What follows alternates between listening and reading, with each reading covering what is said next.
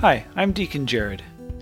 This is a sermon I put together to commemorate St. Catherine of Alexandria, sometimes known as St. Catherine the All Wise.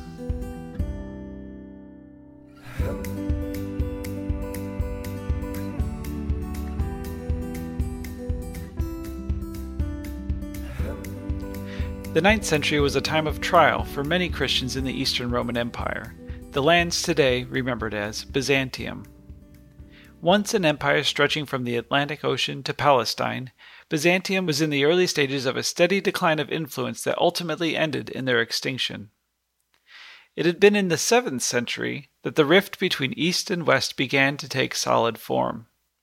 The Council of Trullo, accepted by the East but rejected by the West, codified many of the variant practices between East and West, such as the celibacy of priests and the use of unleavened bread in the Eucharist and it wasn't far into the future that this rift would become permanent.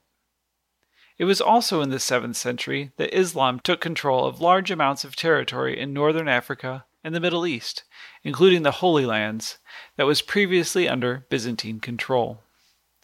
Moreover, it was in the 8th and 9th century that the iconoclast controversy showed persecution of the Church, especially the monastic communities, by the Byzantine state.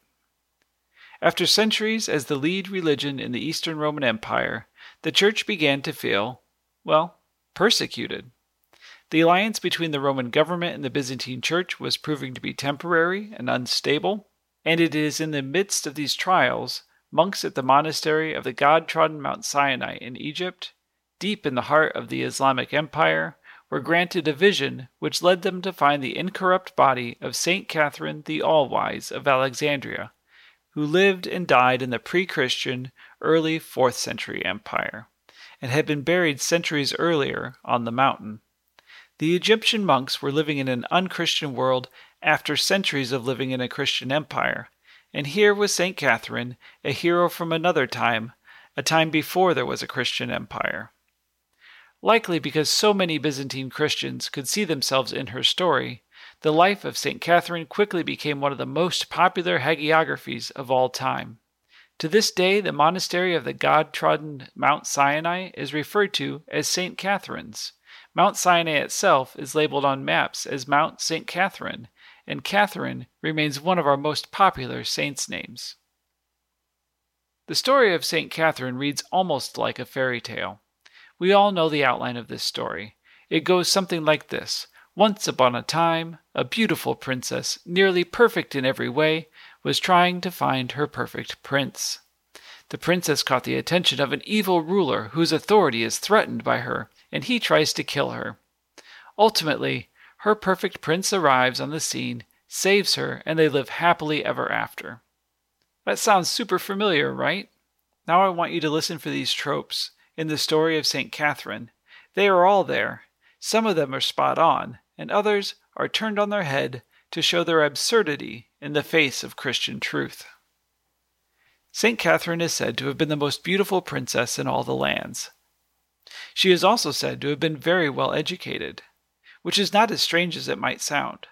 Middle Eastern culture at that time was actually relatively progressive, allowing women to be educated, own property, and have legal standing in ways that were not permitted in Greco Roman society. Add this to her aristocratic roots, and you can see where she might have had access to one of the greatest educations the world had to offer. In fact, her home in Alexandria, famous as once being the home of one of the greatest libraries in the world, was still largely considered the home of the world's most influential thinkers. To be educated in Alexandria at that time would be like being educated at Oxford or Harvard today. So Catherine was beautiful and smart and the story goes she could not find a man worthy of her. Princes from around the world sought her hand, but she had no interest in them. They doubtless told her that she was beautiful and said how much they appreciated her wisdom, but she remained unimpressed. She told her parents that until they could find a man as handsome and as wise as she, she would prefer to remain unmarried. This was, of course, a worry for her mother and father, who strongly desired for her to get married. Now, Catherine's mother was a secret Christian. At this crossroads in her life, she sought counsel at a nearby monastery. the abbot invited her to bring Catherine to see him. Catherine speaks with the abbot about her decision not to wed any who are not her equal in beauty and wisdom. The abbot does not scold her for her pride and arrogance, or insist that she be obedient to her mother and father. Instead, the abbot takes this opportunity to tell her that he knows just such a prince, and that he thinks he might be able to introduce them, though it might take a little work. Catherine is intrigued by this potential solution to her dilemma and agrees to whatever work might be necessary. The abbot offers her the icon of the Theotokos, tells her to pray to the icon unceasingly, and that if she does this, the Theotokos will lead her to her promised wise and powerful prince. We are not told how Catherine feels about this task, but we are told that she prays all night to the icon until finally, in a dream, the Theotokos speaks. Mary says to the child that she holds in her arms, Behold your handmaiden, Catherine. And what do you think happens? Remember the many courtiers and all the praise they had heaped upon Catherine? This Christ child does the exact opposite. He turns his head away from her in disgust, saying, She is filthy and ignorant. I will have nothing to do with her. Catherine was taken aback by this greeting. She returns to the abbot and relates her vision. And the abbot explains that Christ is indeed the prince of whom he had spoken, but this prince sees her interior rather than her exterior, and that she has much work to do in her heart before she can be truly married to this prince. Inspired by this challenge, Catherine becomes a catechumen, studies, and is ultimately baptized, becoming a Christian. We are told that sometime after this, Catherine had a second vision where Christ again appeared to her, this time gifting her a ring and that from that time forward she lived as if she were betrothed to Christ. Notice how this turns the fairy tale trope of the perfect princess marrying the perfect prince right on its head. All Christians are called to find their true love and support in Christ alone.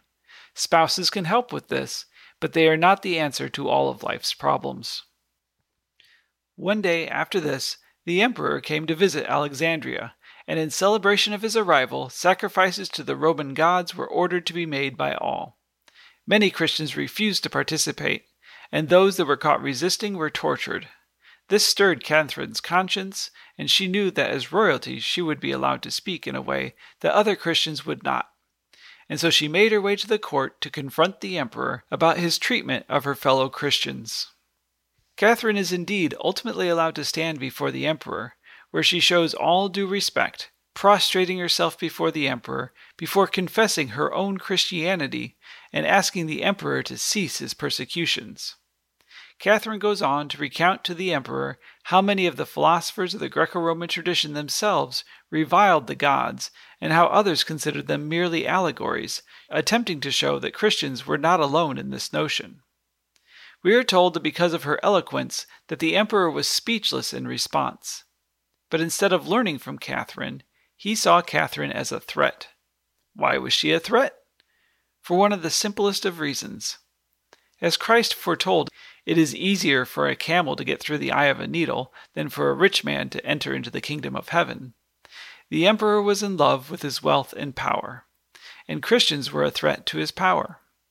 Christians did not honor the emperor as a god, but rather worshiped Jesus Christ as their Lord and God. Christians did not respect class or power, but rather masters and slaves ate at table together. In this way, Catherine was a prime example of the threat of Christianity, a wealthy patrician willing to risk persecution on behalf of the poor. Rather than stop the persecutions, the emperor insisted that every philosopher in the region try to win this argument with Catherine. And remember, this was Alexandria. There were philosophers on every corner and so we are told that scores of them came out to debate with Catherine. We are also told that she bested all of them. And of course, while her strong comportment was in many ways due to her education, it would also be fair to say that God had been preparing her for this moment even before she knew who He was. In one of the versions of the story, the angel Michael visits Catherine before her ordeal and tells her that the Lord will give her the strength and wisdom to endure. Again, it is not a white knight on his steed who sweeps in to save her, but it is the Lord who gives her what she needs to face the emperor. But I want to tell you something more. Each of us is given opportunities to speak about our faith, and we can often keep silent because we feel unprepared. I want to tell you that I don't think she simply outsmarted these men. The truth is that these philosophers could throw facts and theories and histories and traditions at her until they were blue in the face, but none of that mattered. Catherine was not defending a theory or a tradition, she was witnessing to a personal experience. She had a personal relationship with Jesus Christ, and no philosophical theory could assail that. So pray, purify your heart. If you have a relationship with your Lord and God and Savior, when you come to these moments in your life, He will give you the words to say. And I'm telling you right now, the words will not be about Trinitarian dogma or the two natures of Christ. They will be words of understanding, love, and compassion. These are the words that lead others to Christ. Catherine herself was not converted by dogmas, she was converted by a personal encounter with Christ. We are told that not only does Catherine withstand all of the philosophers, but that many of them were converted by her testimony. This infuriates the emperor, and he orders Catherine thrown into prison, and all of the converted philosophers to be killed. While Catherine is in prison, we are told that she is visited by the emperor's wife and the captain of the royal guard. Catherine's patient endurance of affliction is an inspiration to both the empress and the captain of the guard. Both are converted, along with a large number of the royal guard. We see here, even more than before, that Catherine's witness is not her educated words, but rather her life itself. She is able to be a witness to the power of Christ by willingly accepting persecution on behalf of the truth, just as her Lord had done centuries before. Imperial power always amounts to the power to prevent or to bestow death. The Lord of life has overcome death. Orthodox theologian John Behr suggests that in the early church it was understood that we would only become fully human as we unite ourselves to Christ in the act of martyrdom. Among others, he cites St. Ignatius, who wrote as he journeyed towards his own martyrdom that, quote, It is better for me to die in Christ Jesus than to be king over the ends of the earth. I seek him who died for our sake. I desire him who rose for us. Birth pangs are upon me. Suffer me, my brethren. Suffer me to receive the pure light. When I shall have arrived there, I shall be a human being. Suffer me to follow the example of the passion of my God. St. Ignatius sees himself as becoming fully human as he approaches his death, where he will unite himself finally to Christ. We are born slave or free, rich and poor, citizen and foreigner, male and female. We are born divided from one another in a million different ways. But we are all called to unity in Christ. And this unity is gained not by force, but by humility. And this humility will often include acceptance of persecution. For in this world it is common to persecute those who are different. But as Christians, we are called to react to this hate and anger with love and patience and prayer. Thus, both St. Ignatius and St. Catherine transcend their stations in life and become no longer partially human, but rather fully human in Christ.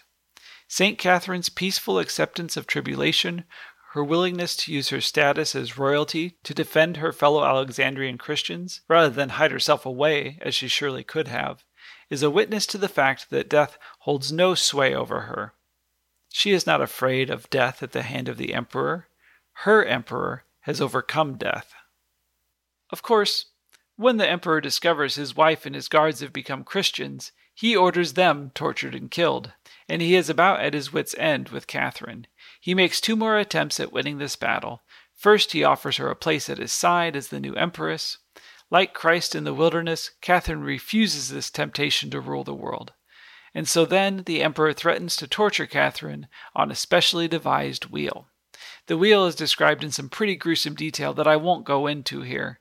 This particular princess story probably wouldn't get a G rating if Disney made it. But Catherine shows courage, and just as she is about to be put on the wheel, it is miraculously destroyed. It is this wheel of torture that is often seen beside St. Catherine in many of her icons. It is her cross. At this point, the emperor sees that his arguments, his tortures, his imprisonments, and his bribery are all impotent in the face of Catherine's faith and love for her lord. Moreover, all his efforts have served to convert many of his most loyal servants to Christianity. And so, with his plans ultimately frustrated, the emperor finally orders Catherine to be beheaded. And what is a display of the emperor's greatest power is remembered as his ultimate failure. The emperor had done everything he could to separate St. Catherine from her betrothed, but instead he brought the two together for all the world to see. We in America do not today face threats to life and limb for practicing our faith. Nonetheless, Christian values such as charity, patience, kindness, humility are often under assault. Acts of charity and kindness are ridiculed. Acts of patience and humility are taken as signs of weakness. In this context, the story of St. Catherine can be an inspiration to each of us.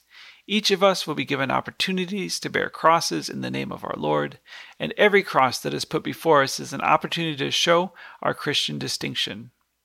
When we bear our trials in patience and love rather than in anger, we stand out as different from those around us, and while we can be sure that many will react like the Emperor and take the opportunity to attack us, there will also be those who are looking on that begin to wonder where our strength of conviction comes from and we will be given the opportunity at that point to share with them our Lord and God and Savior, Jesus Christ, so that they too might have life with Him unto the ages of ages.